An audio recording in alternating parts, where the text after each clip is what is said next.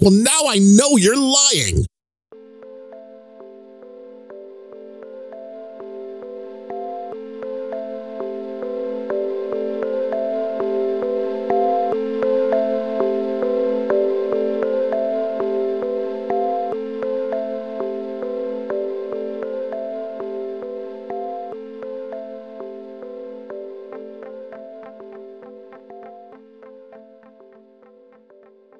Man, I'm really starting to like those intros. That's that's nice. I like it. I mean, I like my audio clips. They make me happy, make me laugh. I really like them. Um, this morning, yesterday morning, I didn't do enough anything, so I'm really throwing that um, really throwing that two day rule to the wayside. I mean, it's not to the wayside. It's there. There's a two day rule. You shouldn't uh, wait two days before you put up a, or you shouldn't, whatever. I said the rule, it doesn't matter. Um, I, I need to be better on it. I need to do a lot of stuff, but for now, for now, I'm doing what I can. Um, I have, I have something I'm trying to do. So I'm having a problem with audio, which to whoever's listening to the podcast, which the audience is extremely small.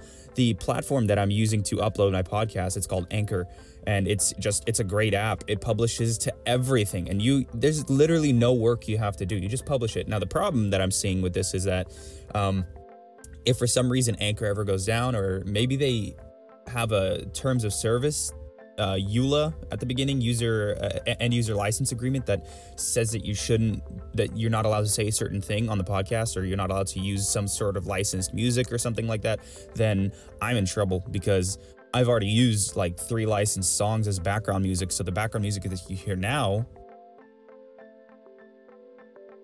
that that I actually mixed in GarageBand, which isn't hard and it's nothing special. It's just something for background music, just to keep it, just to keep your your mind in in the right place and going where it needs to go.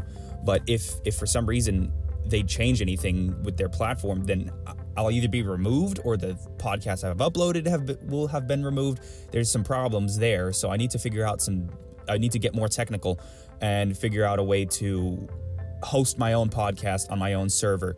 And I want to do that with a Raspberry Pi. I want to get a. Um, I saw on YouTube there was a video for a NAS built up with four um, hard drives, hard disk drives, uh, hooked up to a Raspberry Pi 4 and it's just plugged in constantly and you turn that into a NAS, which is a it's like a home-based server network of sharing just files. And you can actually hook that NAS up to a server which would then host up to however many gigabytes or terabytes are available on those hard disk drives. So in other words, I'd be able to store, let's say if I get 4 hard disk drives which all the data equals up, which is the 4 hard disk drive is kind of the max for this Raspberry Pi NAS setup but if I get those four hard disk drives set up with it and they all equal up to two terabytes of data, which is kind of average, then I'll be able to store two terabytes of podcast data, meaning audio clips, episodes, uh, even articles, and whatever I want to store, as well as um, anything I want to store on my home network.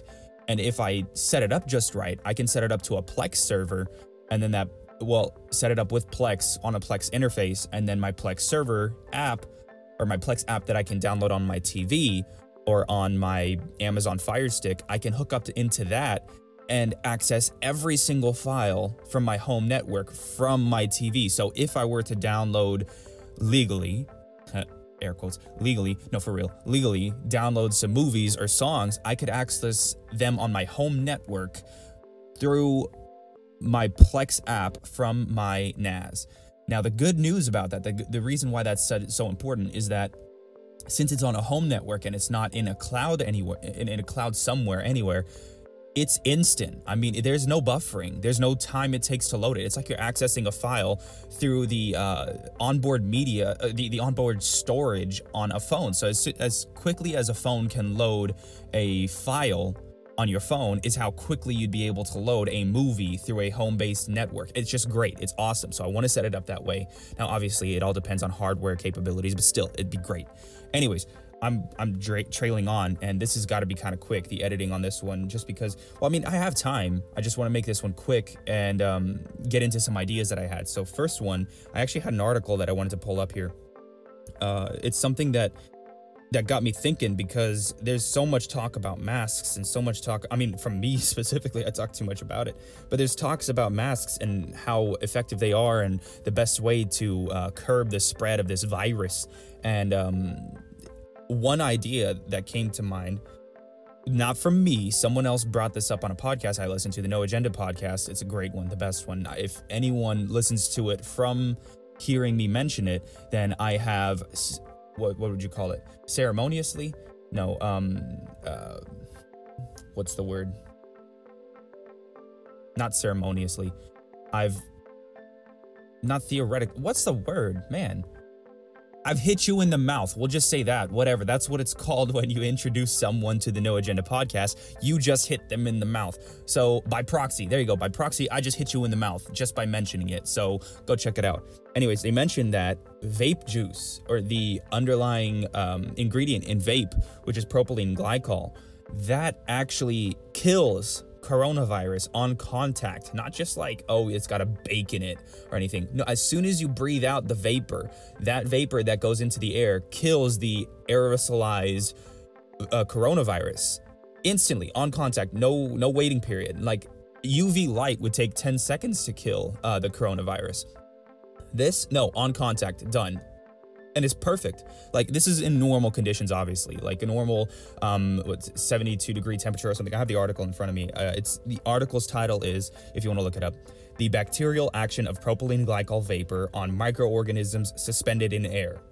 Uh, then it's, I guess it's article two or something, the influence of various factors on the activity of vapor and it's by uh, Theodore T. Puck. Uh, this is this is like a government. It's a government study. The website is a .gov link. So it's it's not it, the Journal of Experimental Medicine is what it's uh, being hosted on. So it's it's an incredible article. Where was it? There was one part that actually got me really interested. Uh, here, I'll just read this real quick part of it, and then I'm gonna get out of the podcast after I mention a few more things, just so I can um, get to editing this quick because time is running short on editing. Um, it says a study of the conditions which affect the bactericidal action of propylene, propylene glycol on air suspended microorganisms has been carried out. The killing process was found to be more effective when both the total number of airborne droplets and the number of organisms in the bacterial suspension are small. So, if it's a small amount, which, if you're just talking about people breathing, and aerosolizing what's coming out of their lungs by breathing and talking, that's a very small amount. We're not like um, artificially injecting coronavirus into the air to get a test done here. This is just a small amount based on someone breathing or talking. If that's the case, then if the amounts combined are small or of equal amount, it's it's essentially like a canceling out, like a uh, one plus negative one just cancels out. It's the same thing uh, in this thing. Now the test uh, works better because when both samples are small. So that's something. But um, what happens? Geez, I gotta edit this thing better. I, I don't have enough time.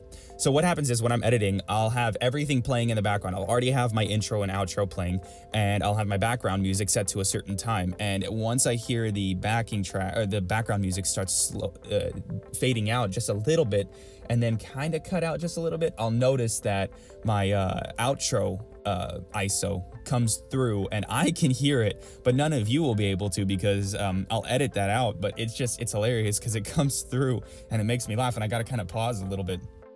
Anyways, I'll, I'll finish the study. If you want to read it, you should. You should go read it.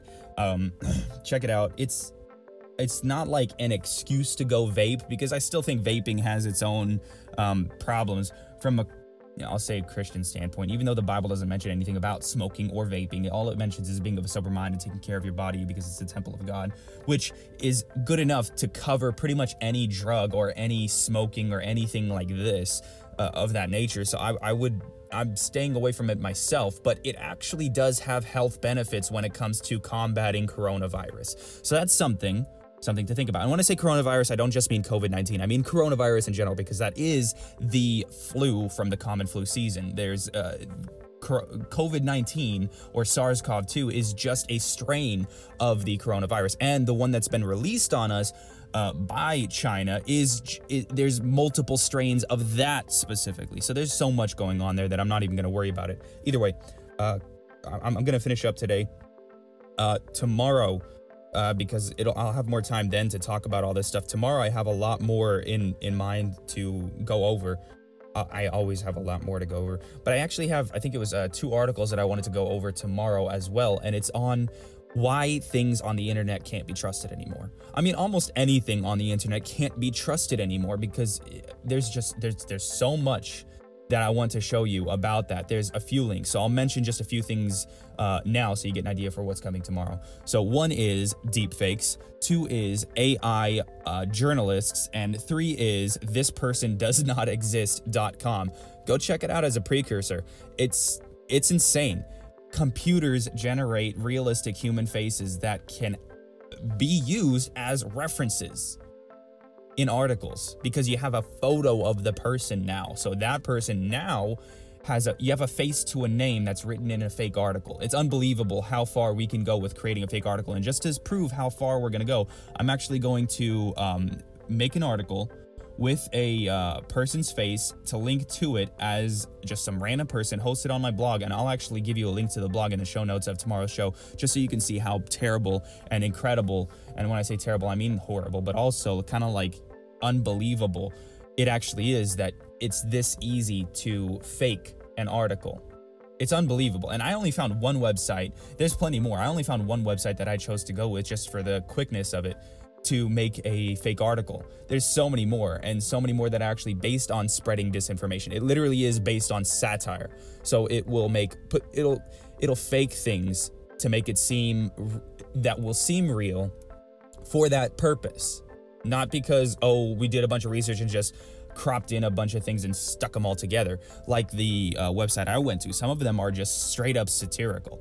Anyways, gonna finish this one up. Uh, I have to. I have to get to work. I tried to get here early. I got here like five minutes early, earlier than normal. So that helps me to make this one go by a little longer. And I'm talking extra fast today just so I can get this thing going. I only have five minutes. Jeez, I'm gonna cut it out here.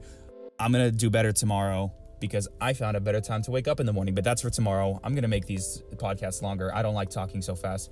I mean, I do because I can get a lot more through, but I don't like taking. I don't like rushing. So I'm gonna. I'm gonna finish up. I'm going to edit this, I'm going to put it up, and I'll see you guys tomorrow. Aren't you happy that you voted Democrat, you stupid sheep? Please share my podcast and give me five stars.